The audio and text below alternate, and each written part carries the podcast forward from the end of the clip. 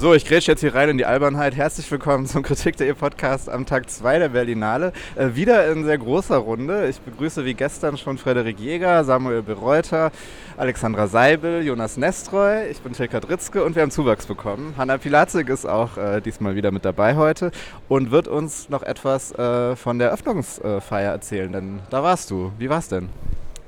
Ähm, es war eine Eröffnungsfeier, die natürlich immer wieder unter dem Druck stand, jetzt mit äh, Post-Corona wieder die Rückkehr des Kinos, die wir jedes Jahr einmal jetzt feiern, ähm, wirklich einzuläuten. Und äh, volles Kino war gestern gegeben und ich hatte auch gehört von anderen Veranstaltungen schon, dass die Auslastung gut ist. Ich dachte, das wäre bei einem Ticketpreis von 15 Euro, was ja schon ganz schön happig ist, Berlinale Palast 18. Vielleicht noch ein bisschen fraglich, wie viel das angenommen wird, aber scheint ganz gut anzugehen. Und die Eröffnung ähm, war so, wie viele Eröffnungen äh, immer schon gewesen sind. Es wird wahnsinnig viel äh, vorgehalten, ähm, wie politisch die Berlinale sei. Und jeder sagt es nochmal mit anderen Worten. Und dann kommen immer die Politiker, die diesmal auch sehr viel präsent waren. Also Robert Habeck war auch da, Cem Özdemir, Lisa Paus und Nancy Faeser, was irgendwie komisch... Ähm, Halbes Kabinett.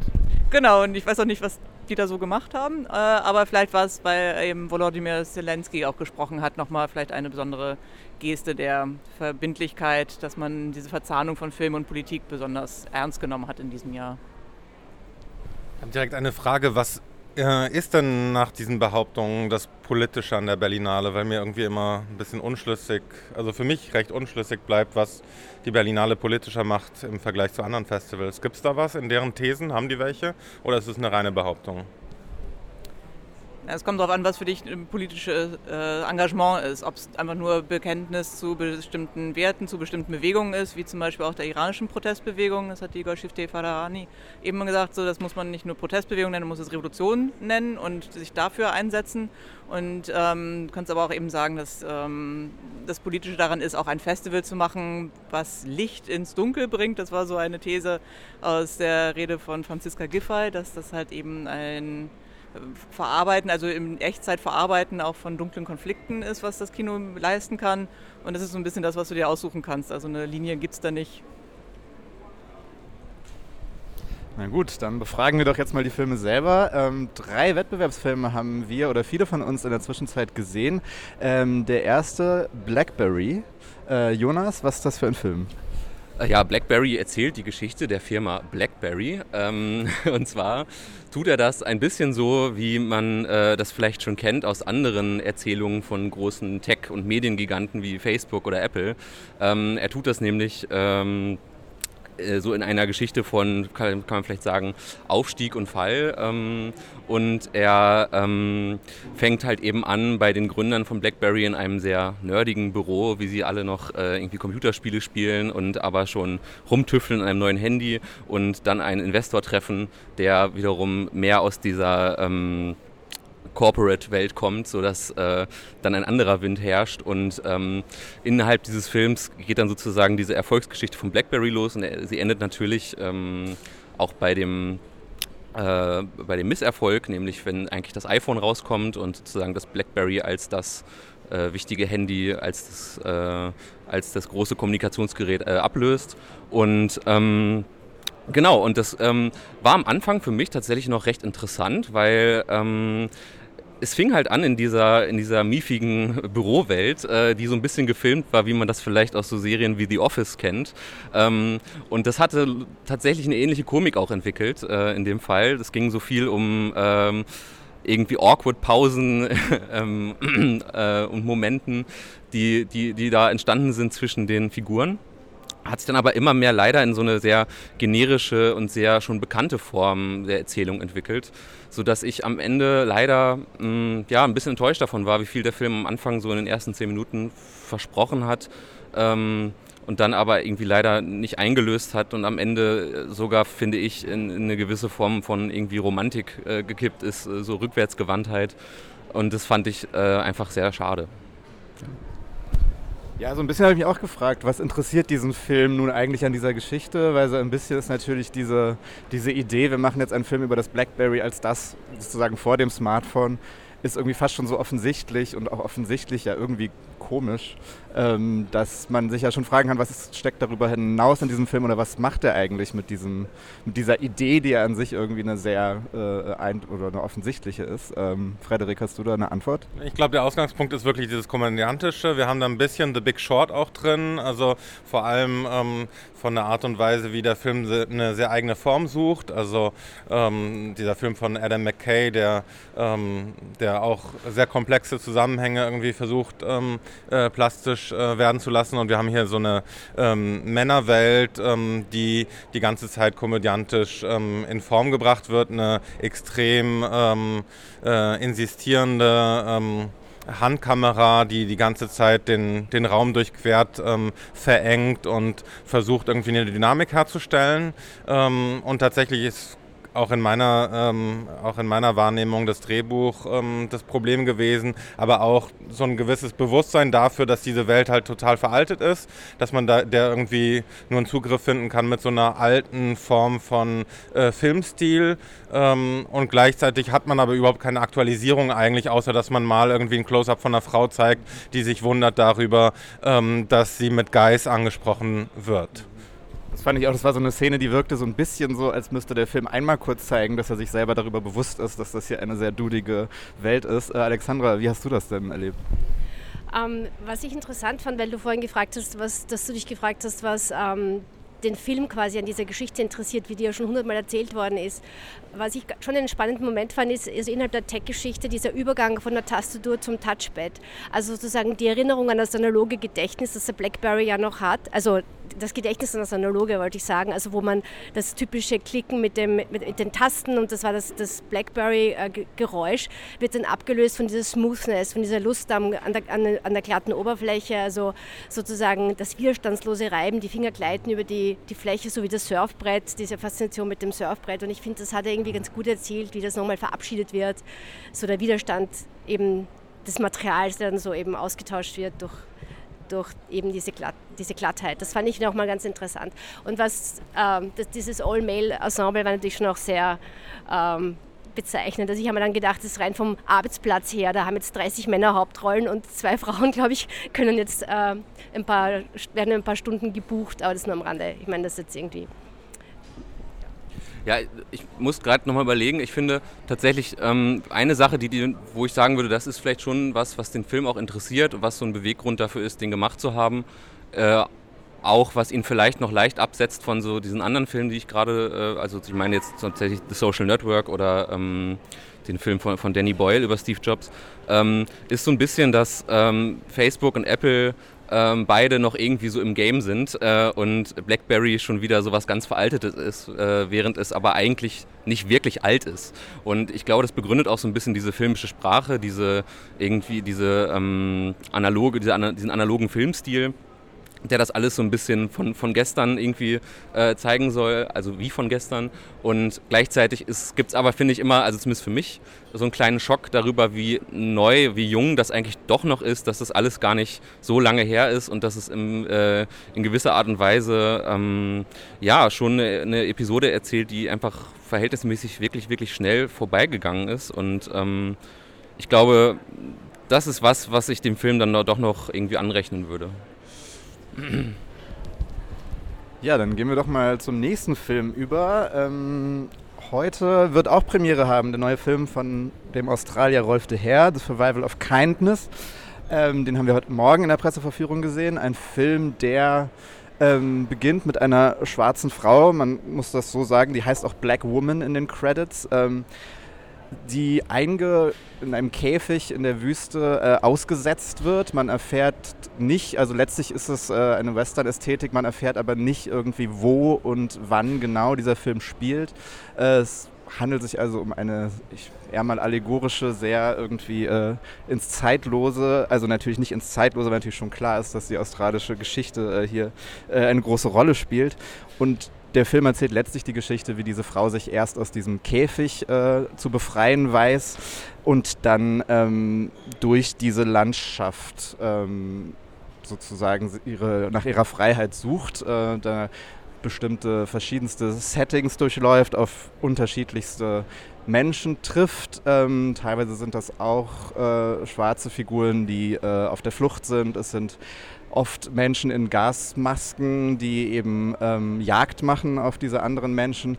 Und es ist alles ähm, ja, sehr symbolisch aufgeladen, würde ich sagen. Ähm, ich weiß nicht, wer anfangen möchte, äh, seine Eindrücke oder ihre Eindrücke mit diesem Film zu teilen. Äh, Hanna, Alexandra, Jonas ich fange einfach mal an. Ich weiß nicht, ob ich ihn schrecklich fand oder sehr schrecklich. Ich, äh, mich, ich war extrem enttäuscht von diesem Film, ähm, aber auch ehrlich gesagt von Anfang an. Ich, ähm, ja, ich, ich habe in diesem Film vor allen Dingen gesehen, dass das so, so, ein, so eine wirklich irgendwie stark gesellschaftlich vermittelte, ähm, weit vermittelte äh, Thematik wie so Rassismus und, und Sklaverei äh, letztlich auf diesen Kampf zwischen, Jagd, äh, zwischen, zwischen äh, Weiß und Schwarz irgendwie runtergebrochen wird, wo, das, wo die einen Jagd auf die anderen machen. Ähm, und das ist für mich wirklich äh, leider eine extreme Simplifizierung dieses, dieses Themenkomplexes. Das, dem, wird, dem wird wirklich, glaube ich, gar nichts gerecht. Und ähm, wenngleich ich aber auch irgendwie dann doch was interessant finde, und zwar wie so ein Film, warum so ein Film entsteht. Und mir kommt dieser Film tatsächlich auf eine gewisse Art und Weise extrem ratlos vor, vor seinem Thema, was er, was er behandeln will. Und ähm, er weiß nicht wirklich viel dazu zu erzählen. Äh, er möchte das Ganze, habe ich das Gefühl, nur äh, auf so die letzte Stufe abstrahieren, bis eigentlich noch recht wenig äh, von dieser Thematik übrig ist, was man eigentlich mit Filmen sehr gut erkunden könnte. Ja, ich finde eher, ähm, dass es so eine Unentschiedenheit ist zwischen wie viele Bezüge zur australischen Geschichte äh, sind produktiv und wie viele nicht. Ähm, wenn man es ein bisschen äh, weiß, ähm, also Aborigines galten bis 1969 in Australien nicht als Menschen. Man konnte wirklich äh, unbeschadet äh, Jagd auf sie machen und es wurde auch gemacht, weil man halt eben nicht äh, entsprechende Strafen fürchten musste. Also das ist schon da. Aber gleichzeitig ist ja auch ähm, eigentlich ein Topos aus der australischen Geschichte, dass es nicht die Aborigines sind, die dann in der Wüste wie diese Frau äh, überleben müssen, sondern es sind die weißen Eroberer, die nicht wussten, wie man mit der Wüste umgeht, was die Wüste einem bietet. Und deshalb fand ich allein schon ähm, irritierend, warum die Geschichte sein soll, kann sich eine Aborigine-Frau in der Wüste in ihrem Land äh, durchkämpfen. Das fand ich schon an sich eine komische Frage an diese Figur. Und ich dachte dann eben auch tatsächlich, dass es dann auch keine Befragung ist äh, oder keine Frage, die der Herr an jemanden hat, sondern er macht sich selbst ein Gedankenexperiment, von dem er selber noch gar nicht so weiß, ähm, wohin es ihn führen soll. Also es ist nicht die australische Geschichte, die die Frau im Käfig in die Wüste aussetzt, sondern es ist der Herr, der das macht. Und ähm, das ist schon eine komische Setzung, wenn man eigentlich einen vielleicht äh, emanzipatorisch gemeinten Film macht, das als Ausgangspunkt zu nehmen. Ja, ich glaube, so ging mir das auch. Also ich finde jetzt weniger dieses Schwarz gegen Weiß simplifizierend als äh, die Art und Weise, wie auch repräsentationspolitisch mit diesem, diesen Figuren, mit diesen Körpern umgegangen wird. Ich glaube, einerseits soll das ja wirklich sowas, ne? es gibt dann am Ende auch Brown Girl und Brown Boy als Figuren. Ähm, soll das sozusagen wirklich so eine, so eine klare Setzung sein und so ein klares, irgendwie allegorische Lesart auf äh, Rassismus, auf Kolonialgeschichte, auf wirklich krasse Gewaltverhältnisse. Und andererseits soll man aber irgendwie auch wieder mit dieser Figur ja die ganze Zeit mitfiebern als Figur. Man, wir sehen irgendwie sprichwörtlich manchmal durch ihre Augen durch. Und ich finde, das ist irgendwie auch so ein gewisses Missverhältnis, inwiefern wir sozusagen lernen sollen, diese Figur dann ne, als einen Mensch zu begreifen, der sich jetzt langsam ähm, befreit oder inwiefern das eben einfach eine Funktion inner, innerhalb einer größeren allegorischen Erzählung ist. Genau, und dazu muss man auch erwähnen, dass nicht gesprochen wird in dem Film, sondern größtenteils ähm, in Lauten artikuliert wird, die man nicht erkennen kann. Und das ja auch eben so eine Abstraktion ist, die es aber gleichzeitig auch eben entmenschlicht. Ähm, also man, es gibt viel Gegrunze tatsächlich. Einerseits durch die Gasmasken, die halt die Oppressor tragen, aber dann auch untereinander die gejagten Figuren haben auch keine Sprache füreinander. Also es ist auch irgendwie eine komische Entfremdung, die versucht wird. Am Ende wird ein bisschen mehr was gesagt, dann gibt es aber auch keine Untertitel, was ja auch irgendwie so ein klares Statement ist von irgendwie, wird jetzt nicht über Sprache vermittelt, sondern eben dann doch über Körper. Und da würde ich eben auch sagen, das ist halt immer eine Gratwanderung, wenn man sozusagen Entmenschlichung zeigt, inwiefern man auch Bilder produziert, die eben genau das wieder ähm, konnotieren. Dann haben wir noch einen dritten Film gesehen, ganz frisch gerade eben. Es ist der neue Film von Emily Artev und Frederik wird uns erzählen, was das für ein Film ist und vielleicht auch wie er heißt. irgendwann werden wir uns alles erzählen. Ähm, Fangen wir doch mal an. Ja, also ähm, Emily Atef hat einen ähm, Film gemacht, der ähm, die Zeit ähm, kurz nach der Wende erzählt. Ähm, äh, wir sind in der ehemaligen DDR und unsere Pro in der noch DDR, danke Hanna.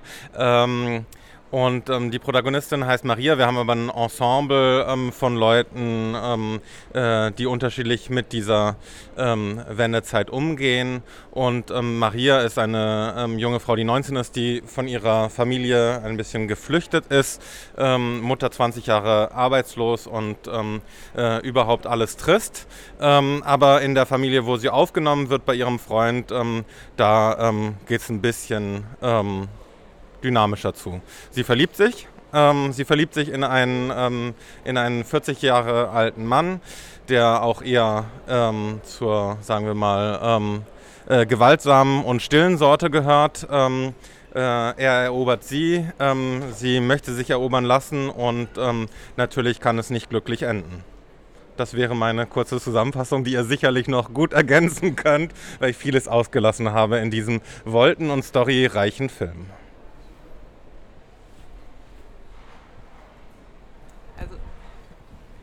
Dass äh, es äh, noch die DDR gibt, ist, glaube ich, schon ein wichtiger Hintergrund. Es ist so ein Sommer des Übergangs. Ähm, Währungsunion ist vollzogen, aber noch nicht Wiedervereinigung. Und es ist so ein Sommer, den alle Figuren um Marlene herum, äh, Maria, die von Marlene Buro gespielt wird, äh, als so äh, Aufbruchszeit empfinden. Es kommt der lang vermisste Sohn, aus dem, der einst in den Westen rüber gemacht hat, wieder herbei. Ähm, es werden neue Pläne geschmiedet, wie die Familie des ähm, Sohnes ähm, ihr ähm, Agrargut ausbauen kann. Also es gibt überall halt eben auch Pläne für eine strahlende Zukunft, für die blühenden Landschaften. Auch der Freund von Maria hat auf einmal eine Karriere oder ein Studium in Leipzig in Aussicht und äh, die Maria ist die einzige Figur, die sich dem so ein bisschen verwehrt, dem Aufbruch, die nicht zur Schule geht und tatsächlich ähm, das Abitur verpasst und äh, sich in so einem Limbo befindet, den sie dann äh, auskostet in dieser Liebesaffäre.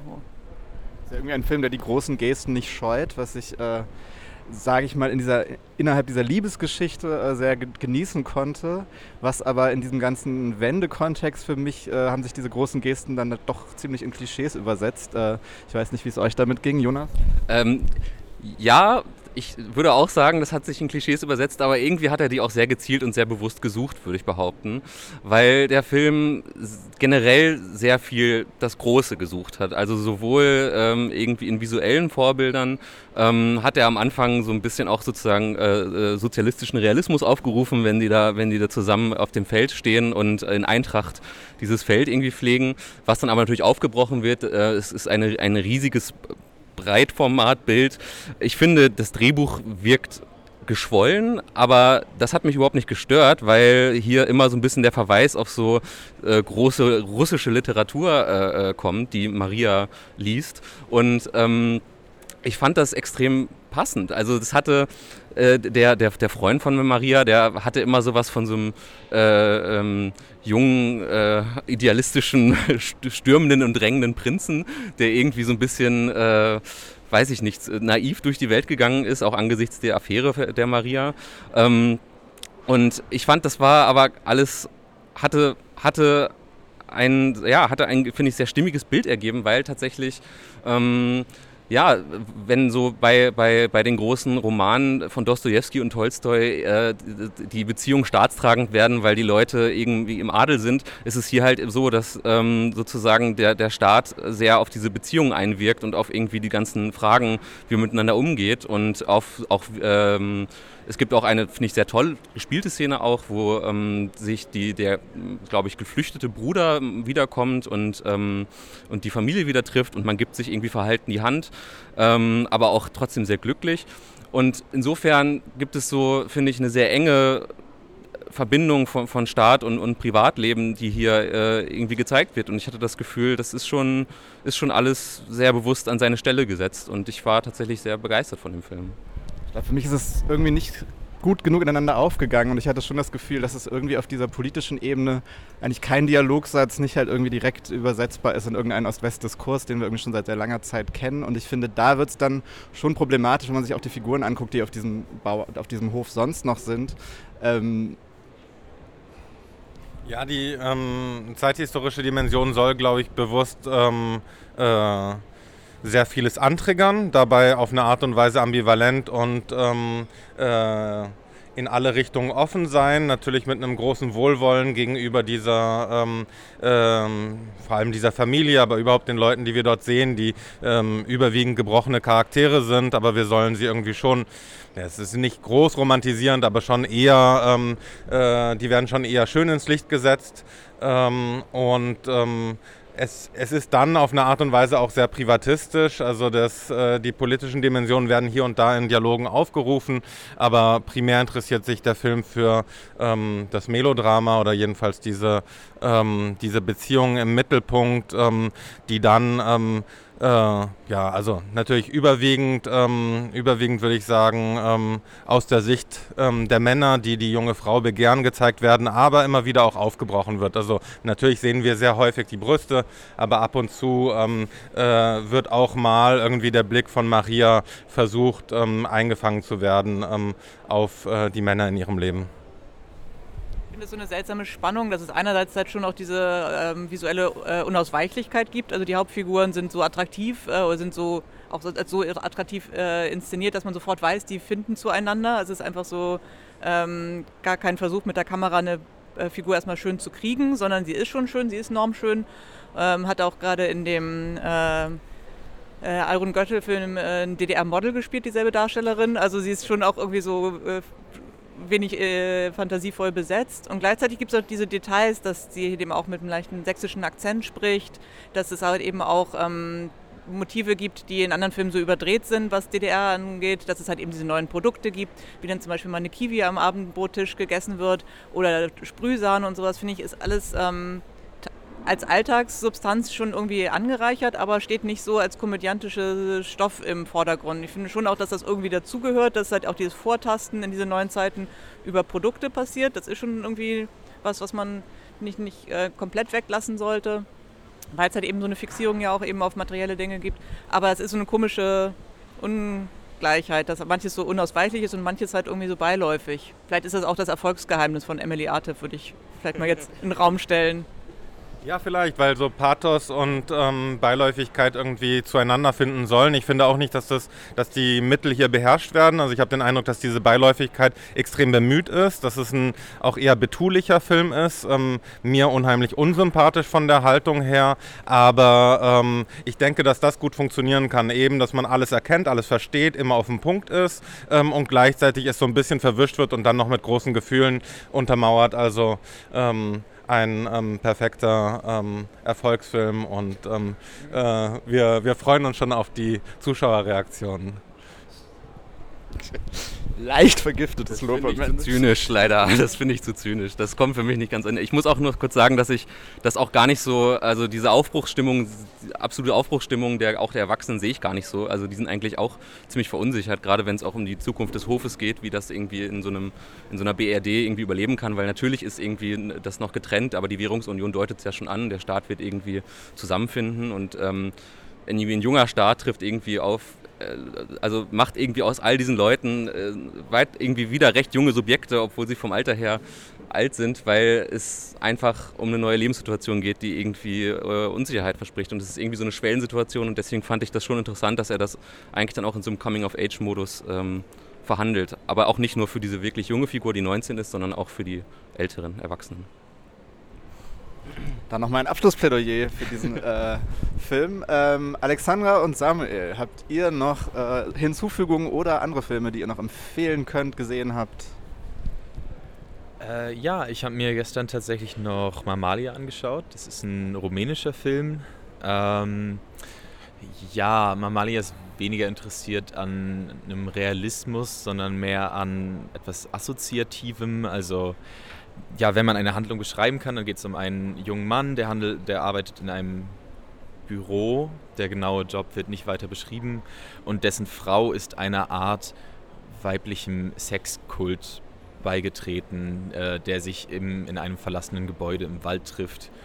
Ähm, und er blickt ja einerseits mit Sorge, aber auch mit einem großen Neid auf seine Frau und möchte im Grunde diese weibliche, möchte diese Sexualität diese sexuelle Freiheit irgendwie auch miterleben äh, und ja, schlüpft dann nach und nach in eine Frauenrolle, um das so zu infiltrieren. Ich kann das auch in die Hand nehmen. Geht das? Okay. ähm, genau, und äh, ja, ich glaube, dem Film geht es dann eben ganz viel einem, einerseits um das Hinterfragen von Geschlechterrollen, aber der Film, ich, ich, würde, also ich würde sagen, äh, der Film persifliert letztendlich den, den männlichen Blick. So.